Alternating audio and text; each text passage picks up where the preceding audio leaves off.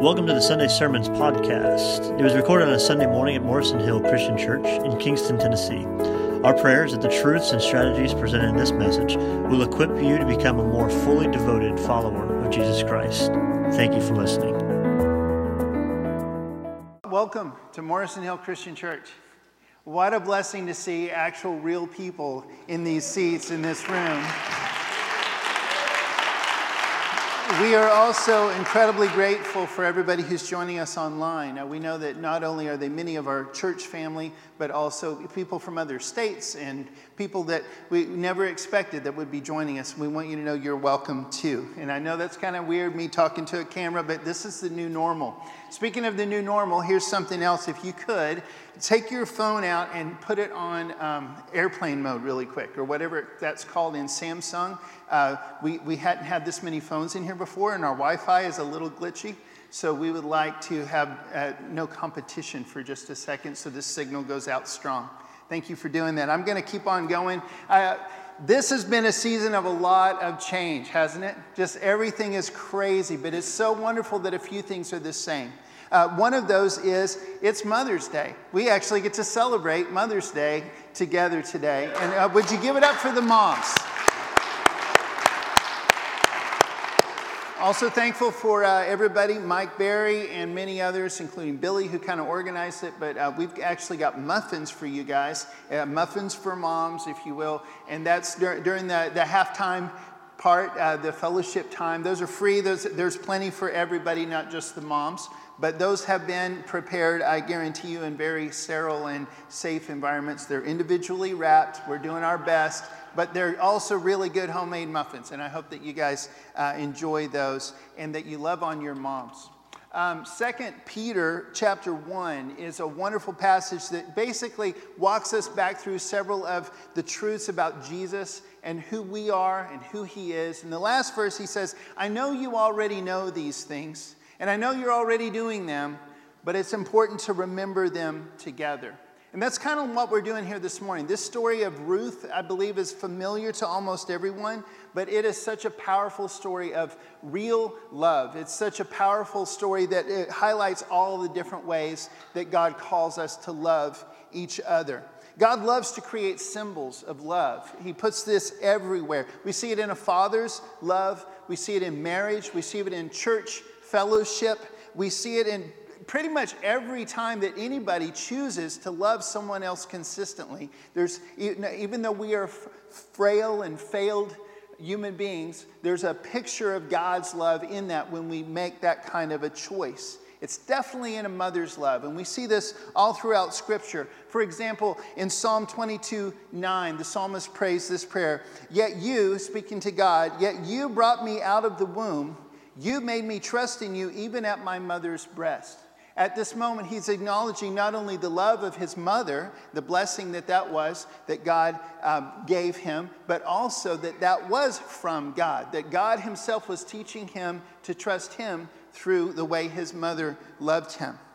God's love transcends all of these symbols. Where we fail, he does not. Just in, in a very similar way, the, everything in this life is just a symbol of what the big picture really is, the big picture that God sees. If you remember a couple weeks ago, I shared that C.S. Lewis says that we are spiritual amphibians. What he means by that is that we are eternal beings, but we're forced to live within the confines of space and time. And that gets confusing sometimes. But that is what we are. And when we understand that fully, that gives us the ability to fully live, to seize the day, to seize the moment like no one else. It gives us a perspective that is bigger than life. What John Mayer would say is bigger than our bodies give us credit for. Thank you. Somebody knows John Mayer. Job understood this uh, in Job 121, his famous line Naked I came from my mother's womb, and naked I will depart. The Lord gave, and the Lord has taken away. May the name of the Lord be praised. Jesus honored his mother, had a wonderful mother. Uh, I love that John mentioned that in the communion meditation. Jesus really honored her in many ways. But there was one moment where she and his half siblings, uh, her children with Joseph, came to try and discourage Jesus from doing what he was called to do. And in that moment, he said, Whoever does the will of my Father in heaven is my brother and sister and mother. He wasn't trying to diss her. He was just saying, look, she is noted as a wonderful woman to be honored because she is righteous, but so is everyone else who does the will of God. So, with all of that in mind, as we start this story, here's the one big idea I hope that you capture at the beginning. We, as God's people on earth today, we must consistently choose love. We must consistently choose love. The, the context is going to change. The different kinds of relationships we have are always going to be different. The circumstances will change. Everything will change around us, but this must never change. We must consistently choose love. And what a beautiful story to explore several of the ways that that happens. Ruth 1, verse 1 says In the days when the judges ruled in Israel, a severe famine came upon the land. So a man from Bethlehem in Judah left his home and went to live in the country of Moab, taking his wife and his two sons with him. And just to be clear, this was an act of bravery, not cowardice. Uh, Moab was not that far away geographically. It was probably kind of hard to walk there. You had to go all the way around the Dead Sea. But it wasn't that far away, but emotionally, spiritually, it was very far away. Moab was an ancient enemy of Israel. They had a long, dark past I don't have time to get into this morning. But uh, Elimelech knew that this was the only way that he was going to be able to save his family's life, to be sure that they didn't literally starve to death. And so he took them where he went. It's a wonderful example of the kind of love where you make hard choices because you know this is just what it's going to take. Where you sacrifice yourself and you make strategic choices to try to be faithful to the ones that you love. It's also a great example of how, no matter how wise we are and how strategic we are and how hard we try to do all the right things, we really don't have control because the next couple verses tell us that Elimelech died. And Naomi was left with her two sons in a foreign land. He saved their lives, but he wasn't able to save his own. So then his sons grow up in a foreign country. They marry Moabite women. Verse, uh, this was probably hard for Naomi as well, because again, the Moabites were their enemies and known for their idolatry. But one of the things I love is somehow, if you read between the lines, Naomi had to have uh, been a really good example to them. We don't see that spelled out, but what we do see is that Ruth actually wanted to follow her God instead. And that both of them, when it came down to it, loved her and respected her. So she obviously didn't treat them with relentless disrespect, even though she didn't love their idols. And perhaps she led them to God. We just really don't know, except for Ruth's example in a few moments. But it, it, 10 years later, after they had gotten married, now her two sons also die. So Naomi also finds out that there's food back in Bethlehem again, and she decides to go home. And then here's this classic scene. If you've heard this story before, it's probably the most famous scene in this story where the three of them are heading back toward Bethlehem, and Naomi stops and says, Hey, I don't need you guys to come with me. You guys need to go back. Before we get any farther, I need to clarify something just in case you haven't heard this story. There's some weird stuff. It seems weird to us. It wasn't weird to them, but in the Hebrew culture, there are a couple of things that they had systems for, and they seem really foreign to us. And one of those is called the kinsman redeemer system. Again, if you've heard this story a bunch, wonderful. But if you haven't, you got to understand. Here's how this worked. If someone died in Israel, they understood that people die, but it was, a un, it was an unacceptable tragedy for them to have a woman who was a widow, not just a widow, but also had no social connections, no inheritance, no land, no way of being supported or supporting herself. And so this system was that if uh, someone died and did not leave an heir, that their younger brother or next of kin, the next closest relative, had to marry his widow. And whatever children came from that union would then get the inheritance that the father would have left, and she would have a network, a social network.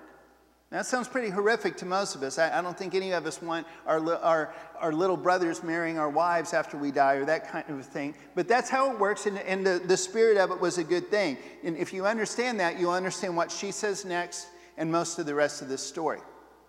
Because what Naomi says to them is this She says, There's no point you coming back with me. If I was married and had, a child, had two sons today, you'd have to wait until they grow up till I could give you another husband. You need to just go home. There's no way I can support you. There's no way I can do anything for you from this point. It's actually a selfless moment, it's not a selfish moment. And I don't think Orpah was evil for walking away. But here we see Ruth do something amazing. Even with Naomi pushing her back, Ruth says, Don't ask me to leave you and turn back.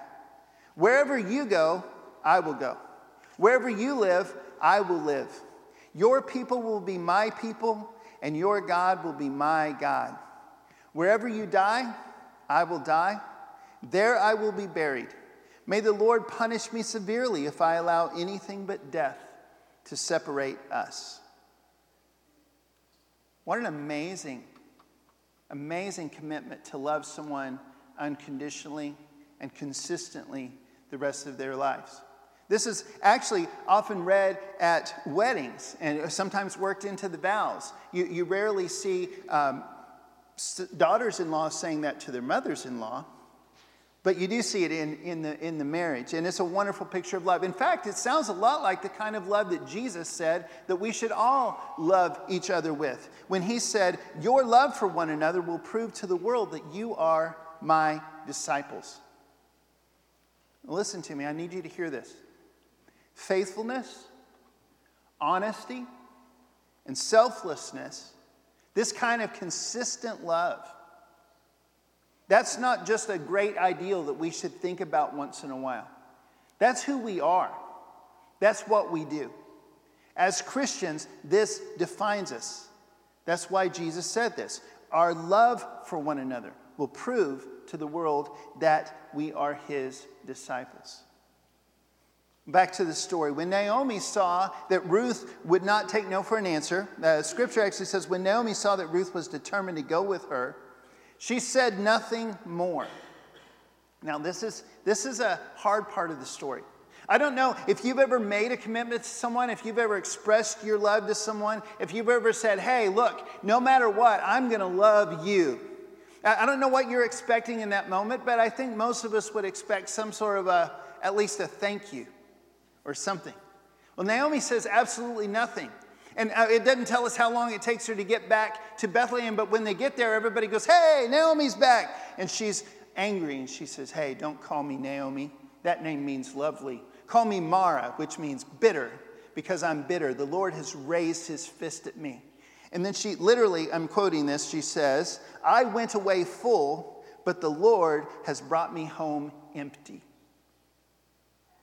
And Ruth is standing right there. What a painful moment. What a cruel, heartless, selfless, selfish moment at this for her to say that with Ruth right there, having made that unconditional commitment to her. But Ruth stays right there. She stays right there beside her and doesn't give up, doesn't take that any more seriously than it was, and they just move on. Chapter 2. Now, there was a wealthy and influential man in Bethlehem named Boaz, who was a relative. And he's, they think at this moment he's probably the closest relatives. Turns out in a second you'll see there was one closer, but he was a close relative of theirs. And that means he's eligible for this kinsman redeemer thing. But nobody really realizes that at the time. Like it's kind of like in the Beauty and the Beast. Remember, they don't discover that it's him till chapter three. It's almost exactly the same thing. Man, it's great to have real people in here again. Thank you. Actually, there were real people the whole time. It was just a very small group, and they were all trying to be really quiet. So, thank you. So, anyhow, now you have to understand one more system they had. Another thing they said was intolerable, just could not be, it could not be okay, was for the rich to be ridiculously, unnecessarily greedy, and for the poor to have no way at all of feeding themselves. So, this system called gleaning. And whenever it was harvest time, the, the, the farmers were told to be intentionally careless, intentionally messy. They, they didn't grab every single speck of food. They intentionally left stuff laying around. And then it was the, the poor people's job, basically, to come and collect all that and get the ground completely clear and free. But they got to keep everything that they gathered. So this is what Naomi gets Ruth to start doing. And as it happened, it says, just like in Esther, I love the narrator of this story. We, we know the Holy Spirit inspired, we don't know exactly who actually physically wrote this down, but they're a really great writer. And I love this little almost sarcasm that he's putting in there. Obviously, it's not just as it happened, but that's what it says in the text. And as it happened, she found herself working in a field that belonged to Boaz. First time she sees him, he walks in and says, The Lord be with you. And all of his servants respond, And the Lord bless you. And she goes, Hey, this is a pretty good environment. And instantly, Boaz notices her. And sometimes I've heard this story told, and we assume that he notices her because she's a woman, maybe because she's especially attractive woman or something like that. None of that is in here. What he says is he notices how hard she is working. He notices her as a person, and this is incredibly important. He did not see her as a woman, he did not see her as a Moabite, a foreigner. He didn't put a label on her. He noticed her character. He noticed that this was someone who was working really, really hard. And he said, Who is that? And they said, Oh, that's Ruth, the Moabite woman that came back with Naomi and is taking care of her. He goes, Wow. So not only is she an amazing person, she's also sort of family and sort of my responsibility. Maybe I should be really nice to her. Before we go any further, I need to say this and make it as clear as I possibly can. Again, as we consistently love as God's people, we have got to love people, not label them. We've got to love everyone, no matter if they are part of our family or our spouse or whatever other relationship we may have with them. It's got to start with mutual respect. It's got to start with understanding that this person you're talking to is an eternal being that is trapped in space and time just like you are, but they are just like you, created in the image of God.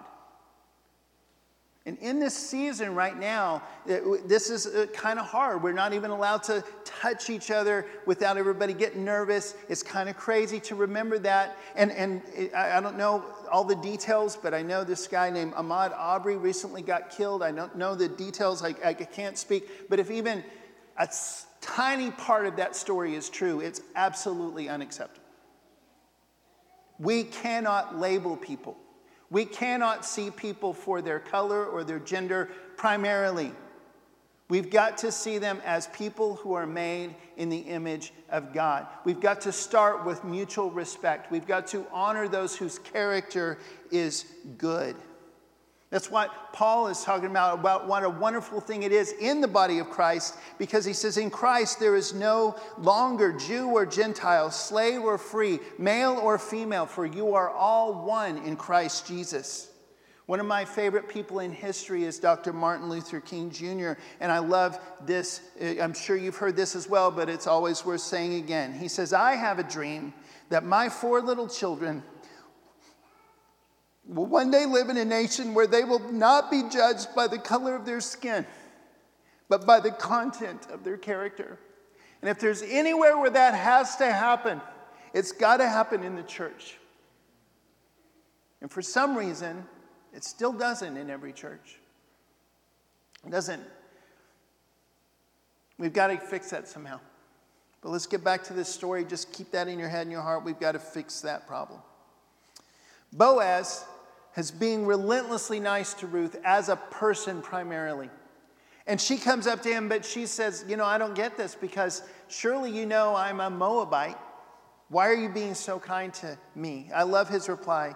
Yes, I know, Boaz replied, But I also know everything you have done for your mother in law since the death of your husband. I have heard how you left your father and mother and your own land to live here among complete strangers. May the Lord, the God of Israel, under whose wings you have come to take refuge, reward you fully for what you have done.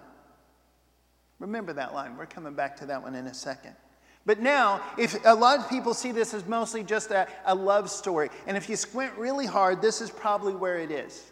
Okay? This, this moment here, because now they've got this mutual respect going on. They've got a, a kind of a deal going on. Uh, a, here's the rules. And he's, he's, she knows she can come and eat all her meals with him under the tent. She can come get a drink of water with him and his employees. So there's a daily meeting here. They, they have some sort of a personal relationship at this point. But the story honestly doesn't go into that. If you just read the text, you have to squint pretty hard to see this as some sort of a romantic comedy or something like that. These people are primarily just exercising real love for each other.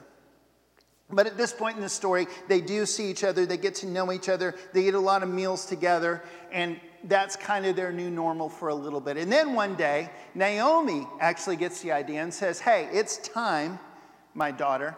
It's time that we get you a permanent situation here. It's time for us to get you back in the game, so to speak. And she actually tells her to take a bath and get all fixed up. Now, uh, some people misinterpret this part of the story too, that maybe she was like getting, you know, some sort of an outfit on, trying to be all sexy or something like that. That's not what, that's not what this is about, okay? It's basically that she's saying, you've been dressing and presenting yourself as a foreign widow for a long time. You've been working hard every day and you just go out there and do your work. Maybe you should take a bath. She literally says that. Maybe, maybe you should, like, you know, put on some nice clothes. Maybe Boaz could start to see you as a woman. Maybe that would be a really good thing, not just a person. And by the way, it's nice to see that you guys remember how to wear things other than pajamas. remember how to take showers and things like that. I know that's probably hard for some of us to make that transition back, but congratulations, you're doing a good job. So, this is what Naomi is doing for Ruth at this moment. And she goes back, and now comes probably the craziest part of this story, especially from our culture, because there's just layers of things that made total sense to them but don't to us. But she tells her to go to him in the middle of the night, to lay down at his feet, kind of a T shape kind of a thing, and to uncover his feet until he figures that out, and then ask him to cover her with the corner of the blanket. Just layers of weird from a modern American perspective. But it made sense. He knew exactly what this meant. And, and we know that he knows what this meant because of his reply. I'm going to read it to you straight out of Scripture, Ruth 3, verses 10 to 11. He doesn't say, Whoa, what are you doing? And he doesn't say, Hey, I was hoping you really thought I was a cool guy. Or he doesn't say anything like this. He says, The Lord bless you, my daughter. You are showing even more family loyalty now than you did before. For you have not gone after a younger man, whether rich or poor. Now, don't worry about a thing, my daughter. I will do what is necessary, for everyone in town knows that you are a virtuous woman. Again, he's seeing who she is and what she's doing. He's honoring her character above and beyond whatever else there may or may not be happening in this moment. He sends her early. He, he does want to make sure that nobody thinks the wrong thing about her being there in the night, but nothing wrong was happening. Ruth 3:18. And then Naomi said to her, "Just be patient, my daughter, until we hear what happens. The man won't rest until he has settled things today." And he didn't. But before we get there, before we start wrapping up this story and really trying to apply this to our lives, I want to share just a couple more really big thoughts. I hope you can really let this sink into your heart and into your life. We must aim for what is right, not what looks good. We must aim for what is right, not what looks good. And part of aiming for what is right does involve being careful about how things look. Okay? we really do need to be careful. Sometimes we, sometimes we have to make some choices. Romans 14 kind of goes into some details about this. Sometimes we have to make some choices just so we don't make someone else stumble. But ultimately, our big responsibility, our big focus should be on doing what is right, what God thinks looks right, more than trying to please other people. And you see this happening in this situation. You see Boaz and Ruth making some choices in both directions. They're doing some things to make sure they do everything legally and above board, and they're not ne- unnecessarily making people talk about things that aren't happening. But at the same time, they're really focused on what is the right thing to do. Uh, a while back, I gave you guys, um, we had a drive through thing, and I gave you guys these things. And um, I hope that you had some time in there. There are some suggestions for some amazing stories to read. Some of them are even movies. I, I hope that you got a chance to. But just really quickly, let me highlight some of those. And, and if you haven't already, I encourage you to take some time and to actually explore these stories. They've been super inspiring to me and many others over the years. One is called Through Gates of Splendor. That story tells the story of Jim Elliot and Nate Saint and several others who lost their lives trying to share the gospel with the Auca people of Ecuador. But then the Elliots and the Saints, instead of just going home after their husbands got killed and their dads got killed, they actually moved in with the Aucas. Their widows and their children moved in with them. And this guy, Mincaye, the one on the left there, he's the one who had killed Nate Saint. Right there is Steve Saint. The rest of their lives, they not only led almost all of those people to Christ, but Mincaye became a trusted friend, almost a surrogate father. And recently, he just died about a week ago, uh, roughly. Um, I, I did, don't remember the exact date, but just really recently, that was in the news that Mincaye had finally passed. And, but when he passed, he was part of the family of God and adopted into the family of the saints, both senses. That's the power of love. That's the power of doing what is right not what looks good. Can you imagine how furious their families must have been when they announced that plan to move in with the Aucas? But they knew what God was calling them to do. Brother Andrew is another one. I, um, he was a man who would smuggle Bibles and other uh, Christian literature behind the Iron Curtain during the entire Cold War. His ministry, Open Doors Ministries, continues to this day and reaches out to people that are being persecuted around the world. But this guy, man, what a story of doing what was right, even when it was illegal even when it didn't look good or make sense to other Christians. Uh, the hiding place is the third story I want to highlight really quickly. The hiding place happened during the uh, World War II. The Ten Boom family would shelter people in this place. You see, this is the room that it opened into the secret spot, the knocked out part of the wall there. This is where you could visit it today if you go there. But the, not, behind there is, is this place they call the hiding place, little tiny, basically a closet but they, they would hide Jews there so that they could shelter them and then smuggle them out of the country and save their lives. It wasn't easy, but they consistently chose love. And even when they ended up paying for this with their own freedom, they went to concentration camps, and everyone but Corrie ten Boom was killed during this experience. But again, they did what was right, not what looked good to their neighbors, not what looked good to the government at that time. And again, like we looked at last week, part of being a Christian, part of the way we show our reverence for Christ is submitting every possible way we can to authorities. But ultimately, ultimately, we must do what is right, not what looks good. Does that make sense? All right, let's wrap up this story and uh, look at this awesome stuff that it tells us about our lives today. Ruth chapter 4, verse 1. Boaz went to the town gate and took a seat there. And just then the family redeemer he mentioned came by. This is that other guy who's a little bit closer to him in the family. Notice his strategy. He knows exactly where this guy's going to be, where there's going to be a crowd, where there's going to be witnesses, and all the things that he, he's got this all planned out. He doesn't even have much time to plan it, but this is a smart guy. He's being really strategic here. Also, you'll notice as you read it in the original text, and I hope you do, I hope you take all this home and reread this story just straight out of the scriptures. But you'll notice this is the only time that he uses the words Ruth, the Moabite widow. And the reason is, it's not because he suddenly saw her that way now, but because he hopes that other guy is going to see her that way in this moment. He's going, Hey, uh, you're actually closer in line to me to get this land than I am. Would you like the land? The guy's like, Absolutely. And he goes, Well, you know, it comes with a Moabite widow. And the guy goes, Oh, I'm out. Here's my sandal. That's another thing that sounds strange to us, but that was normal back then too. He said, Here's my sandal. We, we got this. Here we go. And then in front of everyone, he says, You guys are my witnesses that today I'm going to take over this land and I'm also going to take Ruth as my wife. And then the people, they pray, kind of shout out this, this amazing blessing.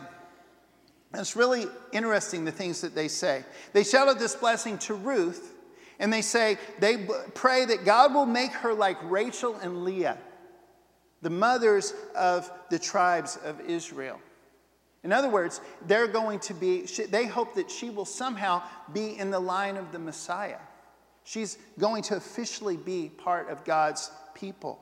And then they ask that Boaz will be more prosperous and famous than he already is. And they say that they hope that their descendants will be like the descendants of Perez which is Boaz's ancestor. Now, really quick, just highlight, I, I need you to realize what they're saying there because it's very important. Perez did not come out of a cool situation. To say that they want their descendants to be like the descendants of Perez is to say, we want your whole life to be a story that people tell and tell that God can make good come out of anything. Perez came out of the story of Judah and Tamar. It was a terrible story. I don't have time to go into that. But several generations later, his descendants had, there, there was a, a, man named Salmon, Salmon. And Salmon married Rahab the prostitute from the stories of Joshua. Another example that God can make good come out of just about anything. When people turn their life around, no matter where they're coming from, they can come into the family of God. And then uh, here, here, their son, um, sorry, Salmon and Rahab had a son named Boaz. He marries Ruth, a Moabite widow, but they have a son named Obed. And he has a son named Jesse. And Jesse has a son named David, King David, that King David. And all of these blessings that these people were shouting to them came true. This story has an incredible happy ending, but we can't miss the real message of it. We must each play our part in God's big plan. Because here's how it works. Brothers and sisters, never forget this. God's ultimate will is going to get done whether we like it or not. He's going to get stuff done whether we like it or not. But he, part of his non negotiable will is that we always get choices that actually matter, that actually shape our own story and shape the stories of the people to come. That's why in Ephesians 2:10 Paul writes, "For we are God's masterpiece. He has created us anew in Christ Jesus so that we can do the good things he planned for us long ago." That's why Jeremiah wrote um, God's own words to him down when God said, I knew you before I formed you in your mother's womb, before I set you apart and appointed you as my prophet to the nations. I believe this is also key to what Jesus said in John 14, 12, when Jesus said, I tell you the truth, anyone who believes in me will do the same works I have done and even greater works because I am going to the Father. Greater works than Jesus?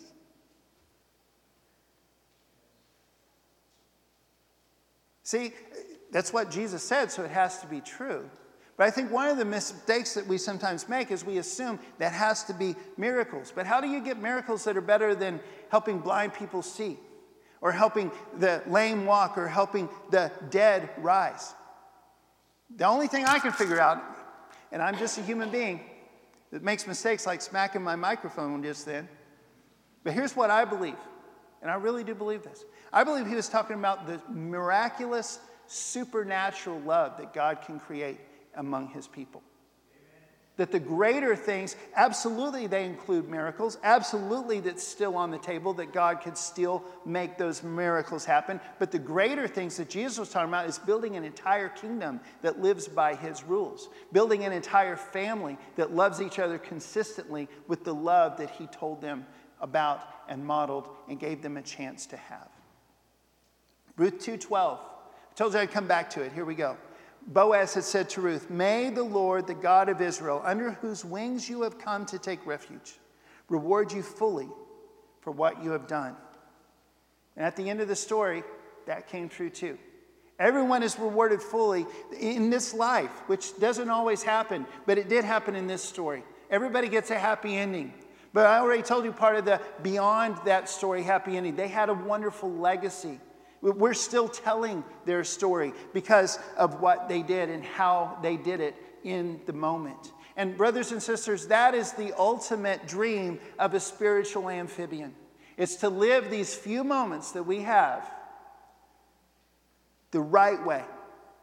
And if we do, there's a chance that there will be a lot of payoff even in this life, but there's a guarantee that there will be a legacy in heaven and on this earth after we pass on. That is the dream. That is at least one of the greater things that Jesus is hoping that we will accomplish. Romans 8 28. And we know that God causes everything to work together for the good of those who love God and are called according to his purpose. So many symbols of love in this story, so many symbols God has. But eh, listen, we're wrapping up, and this is my challenge that I'm making to you this morning. Please hear this. The ultimate symbols of God's love are Jesus Christ Himself and the body of Christ. Those are the ultimate, ultimate images that God gives us. Marriage is right, it's part of that. It's beautiful. There's so many other wonderfuls a father's love, a mother's love. They're in there, it's part of it. But his big dream, his big thing that he was hoping for all along is Jesus Christ the Messiah and the kingdom that the Messiah created.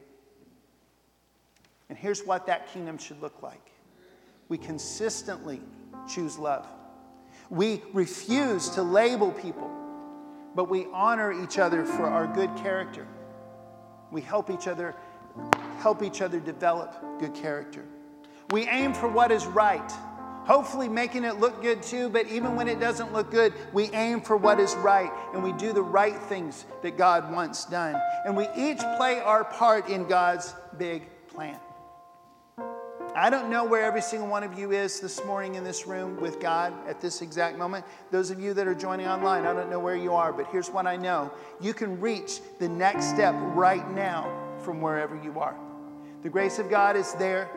And if you need to choose love, choose to refuse to label people, choose to aim for something's right that you know is on your heart, but you haven't had the courage to do, if you know something has been on your heart, you just need to make this happen. Maybe it's giving your life to Jesus for the first time. Maybe it's giving your life back to Him. Maybe it's officially joining this church body or deciding to be a missionary. We don't know what God is on your heart, but we know that you can get there. And I encourage you to take that first step right now. That concludes the Sunday Sermons podcast. You can respond to the invitation you just heard where you are right now. Don't waste this opportunity to change your life for the better. If you've made a decision or are interested in learning more, please visit us at morrisonhill.com.